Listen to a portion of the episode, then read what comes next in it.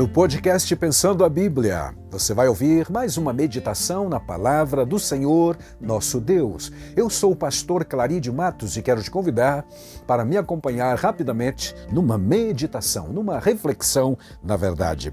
Quando a criatura vale mais que o Criador, é o nosso tema para esta semana.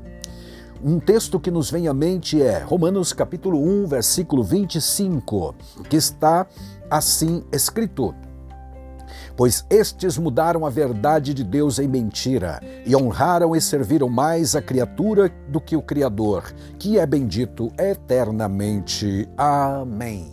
Amém.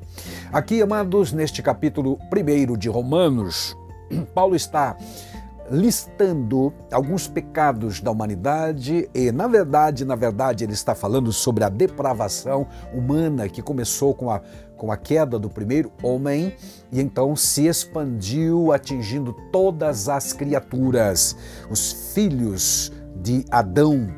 Bíblia Sagrada vai dizer nesta mesma carta, no capítulo 5, versículo 12 de Romanos, que por um homem entrou o pecado no mundo e o pecado então passou a todos os seres humanos. No capítulo 3, 23 está escrito que todos pecaram e destituídos estão da glória de Deus.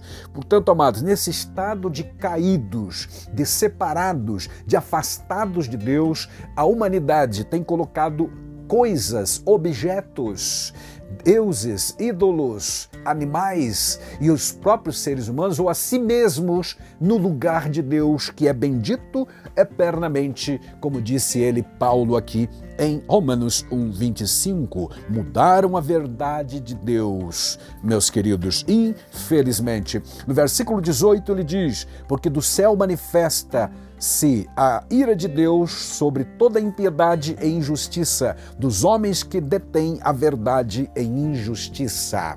A verdade de Deus, a verdade revelada para a humanidade, que traz no seu bojo, na sua, na seu, na sua conceituação, o, a mensagem de libertação, pois Jesus disse que se conhecemos a verdade, ficaríamos libertos. Se o homem, se o pecador conhecer a verdade, ele estará liberto, liberto do pecado, liberto da condenação, liberto do inferno definitivo e assim por diante. Mas os homens que colocaram Deus de lado e entronizaram o eu, o ego, e agora vivem esta impiedade, uma vida de impiedade ou de injustiça, estão realmente invertendo as coisas, invertendo os valores. Para isso, precisamos nos lembrar que Gênesis capítulo 1, versículo 26, 27 e 28 nos informa que Deus nos fez a sua imagem e a sua semelhança. E no capítulo 2, 7 diz que ele soprou nas nossa, na narina do primeiro homem a vida, o fôlego de vida. Então o homem passou a ser um ser vivente, mas especialmente Especialmente em 28 e 27 lá de Gênesis, nós temos a informação de que trazemos a imagem e a semelhança do nosso Criador. Portanto, quando o homem tenta se colocar no lugar de Deus, ou inverter esses, esses valores é trágico, é terrível e não há como reverter esta situação se não houver um arrependimento, uma mudança completa, radical. E isto pode acontecer, sim, pela salvação que há em Cristo Jesus. Afinal, ele pagou o preço da nossa redenção e hoje pregamos o evangelho que salva, que liberta, que cura, que transforma, aleluia, e prepara o homem para morar no céu igualmente, servir a Deus com integridade de coração e com humildade também. A partir então deste versículo 18 do capítulo 11, aliás, desculpe, do capítulo 1 de Romanos, nós temos a declaração dessa perversão ou desta perversão geral, né, dessa degradação moral em que o homem caiu. Verso 19 diz: Porquanto que de Deus se pode conhecer, neles se manifesta, porque Deus lhe manifestou. Como assim neles se manifesta? Paulo está argumentando aqui que a própria criação de Deus, a criação natural, criação física, como os céus, a terra, a natureza de forma geral, os anjos e tudo mais, testificam do Criador aleluia, e que nenhum homem se tornará é totalmente desculpável se não observar essas coisas. É o que ele diz no versículo 20. Diz aqui, ó, porque as suas coisas invisíveis, desde a criação do mundo, tanto o seu eterno poder como a sua divindade se entendem e claramente se veem pelas coisas que estão criadas para que eles, os seres humanos, fiquem inexcusáveis. Aleluia. Bom, o que ele está dizendo aqui é o seguinte: Amados, só para recordar, as coisas invisíveis de Deus, seu poder, seu eterno poder, seu plano de salvação, sua glória e tudo mais, desde a criação do mundo, seu eterno poder, diz ele, e também a sua divindade, deviam ser entendidos é, racionalmente observando a criação, ou seja, a criação do mundo, das coisas que há no mundo, no universo de forma geral, deveria ser suficiente para o ser humano realmente aceitar que há um Deus, um Deus poderoso, ou melhor, todo-poderoso, e um Deus sábio, e um Deus que naturalmente nos ama também. Evidente que a natureza em si pode não falar muito a respeito do amor de Deus, do plano de Deus, mas ao menos vai gerar temor no coração do ser humano que se quedar e tomar um tempo para pensar detidamente.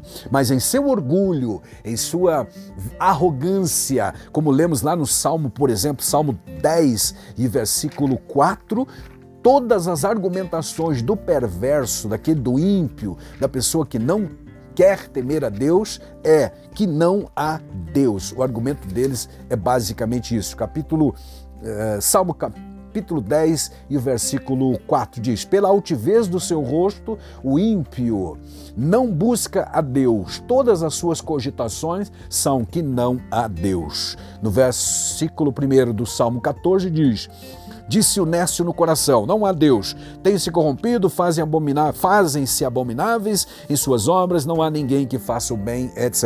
Então, o ímpio, na sua arrogância, não busca a Deus. Ele, apesar de ter a capacidade de conhecer a Deus e a graça divina abundante, que também disponibilizou Deus para com o pecador de uma forma geral e básica que seja, na criação, eles se recusam. Agora, Paulo está dizendo aqui: todas as coisas criadas claramente se vêem através delas que há, que há um Deus Criador e que a sua glória eterna e a sua divindade são reais. Portanto, estes homens ficam inexcusáveis, ou seja, não há nenhuma razão para que os homens continuem não servindo a Deus. Verso 21, porquanto, tendo conhecido a Deus, não o glorificaram como Deus, nele deram graças, antes em seus discursos se desvaneceram e o seu coração insensato se obscureceu. Só um insensato, como vimos no Salmo 10 e também no Salmo 14, é que pode dizer que Deus não existe e que nada disso prova a existência de Deus. O humilde, a pessoa aberta, ensinável, vai reconhecer que tudo que existe não veio a existir por mero acaso, realmente há uma inteligência superior. Deus que criou todas as coisas para a glória do seu nome. Aleluia.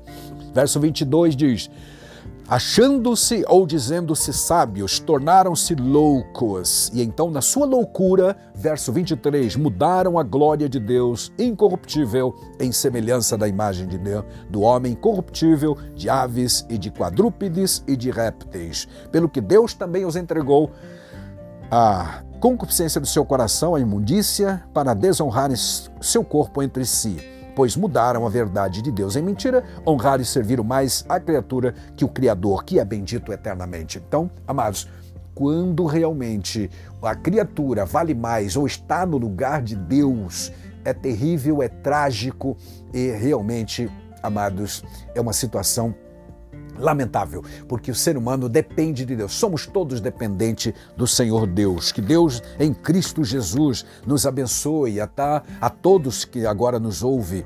Que se você já é crente em Jesus e o conhece como Salvador, valorize aquilo que o Senhor Jesus fez por você lá na cruz do Calvário, porque a corrupção da raça humana é, é, é uma constatação patente neste capítulo 1 de Romanos e em toda a prática. Das, não precisa ir muito longe e observar a vida do ser humano e vamos encontrar o pecado graçando por todo lado e você e eu sabemos disso, amados. Então, essa corrupção geral é a o desfecho, é o ápice da rebelião contra Deus, que começou com Adão. A impiedade, a ausência de retidão resultam em teorias e auto, de autossuficiências para a humanidade. Então surgiram vários pensamentos revolucionários, como o movimento renascentista, por exemplo, o iluminismo, e aí por diante. Humanismo secular, que todos esses movimentos colocando o ser humano no centro da, de toda a gravidade, né? ou seja, as coisas que envolvem o ser humano, a vida e a moralidade, tem no homem o centro de tudo, do pensamento e das coisas, e não mais Deus. A religião verdadeira coloca Deus no centro, mas a partir do movimento lá do século XIV, com a Renascença, uh, o homem passou a ser o centro de toda e a medida de todas as coisas e não mais Deus. Consequentemente, as trágicas concepções cada vez mais deterioradas que vemos em nosso dia, degradando cada vez mais o ser humano. Que Deus nos ajude e nos preserve. Não obstante, a Escritura alerta que a ira divina permanece sobre os que são desobedientes à verdade de Deus capítulo 2 de Romanos e versículo 8, por exemplo, fala a respeito disso. A solução? Ah, sim, quando nos voltarmos genuinamente para Salvador, para o Salvador Jesus Cristo e o aceitarmos como nosso único e suficiente Salvador. Aleluia! Ele quer ser o Salvador da sua vida e o Senhor também da sua vida. Aceite-o se você não o fez ainda, em nome de Jesus e até uma próxima. Amém.